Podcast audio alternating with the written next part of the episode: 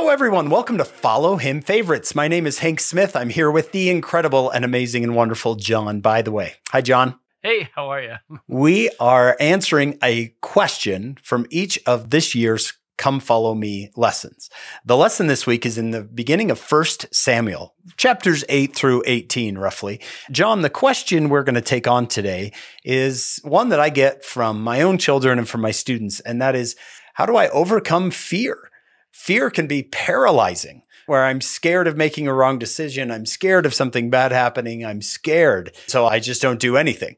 How do you help young people overcome fear?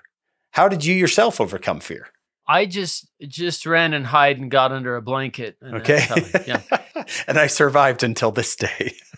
there is such great advice in oh Hank, is it section 38? If ye are prepared, ye shall not fear just to practice, to go through it. I mean, like giving talks or something. When I was maybe seven or eight or nine or something, the astronauts were landing on the moon in those days. And I remember reading something about all of the things that Neil Armstrong said when he was on the moon.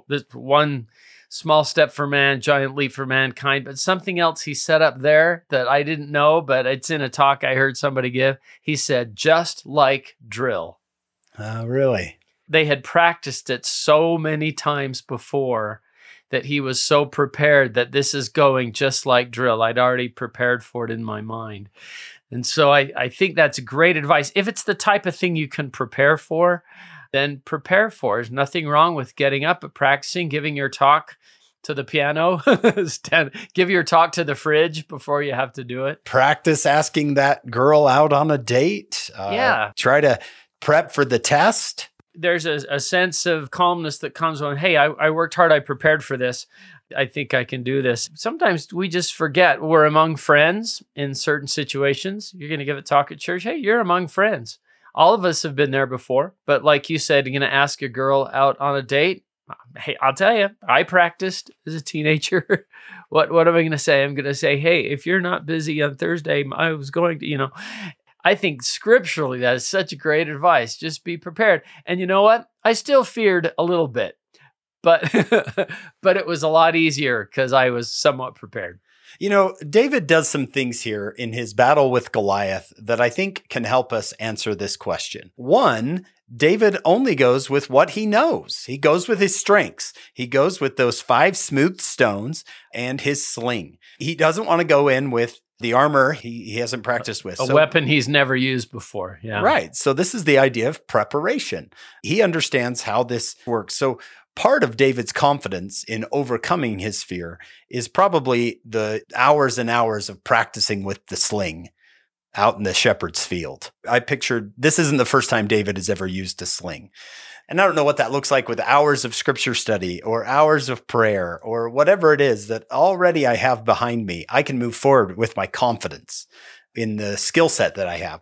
Second, he announces uh, to the world and especially to his enemy that I come in the name of the Lord of hosts. I remember Elder Holland saying, Beware any battle in which you're fighting on the wrong side. The opposite of that is go forward in any battle in which you're fighting on the right side you know you're on the right side here. Uh, so move forward. And then what does David do when he sees Goliath? He ran toward the army to meet the Philistine. He didn't hang back and wait and think, okay, he moves forward. So, three things I think we can do from this story to overcome our fear, John, is practice, practice, practice. Prepare, prepare, prepare in whatever fear it is, even if it's just fear of life. Well, learn all you can. Read, study, learn, be competent. Second is trust the Lord and be on the right side, be on the Lord's side of the line.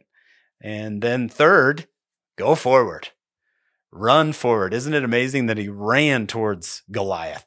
I love too that just there's there's something to be said about the fact he picked five stones out of the brook. I call it plan A, plan B, plan C, plan D. There was a backup plan. Why did he take five? He was such a good shot, but he still took five. He's uh, over prepared. Yeah. It, for, this is for a contingency if something else should happen. But there are Goliaths out there, but I, I like that I come in the name of the Lord of hosts. The Lord is on our side. We sing that in a hymn. Do, do we believe it? Fear not, for the Lord is on our side. And Elder Bednar will heed not what the wicked may say. Lord's on our side. That helps a lot. We, we can stand up when we're in a situation where we might fear. So I think, John, if I was scared for the future, if I was thinking, oh, what am I going to do?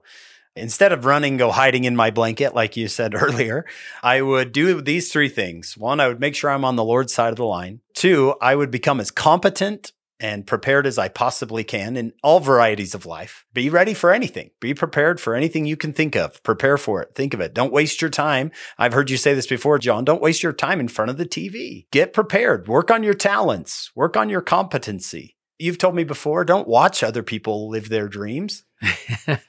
Some people dream of doing great things, others wake up and do them.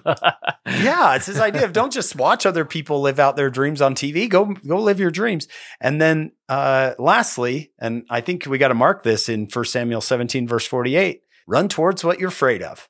Go at it because odds are you're going to be like David and you're going to be victorious. Yeah, I like that the idea that uh, if you're in a canoe and a big wave is coming at you, the safest thing to do is to go right at it. Head right at it. Yep. The only way through some things is through. Go right at it. You'll probably surprise yourself. I love it. Run toward it. And like David, you're going to shock the world. I love this story because it's known for all time. David and Goliath. Almost anybody can tell you what that story is about. And I think that's that's going to happen to our listeners as as they go toward the enemy. You're going to become the thing of legend. All right, my friends, join us next week for Follow Him Favorites. Come join us on our regular podcast. You can find us wherever you're you get your podcast. It's called Follow Him. This week we're going to be studying these chapters with Dr. Daniel Peterson. He's a lot of fun, has a great voice. You'll want to hear from him. So come join us over there.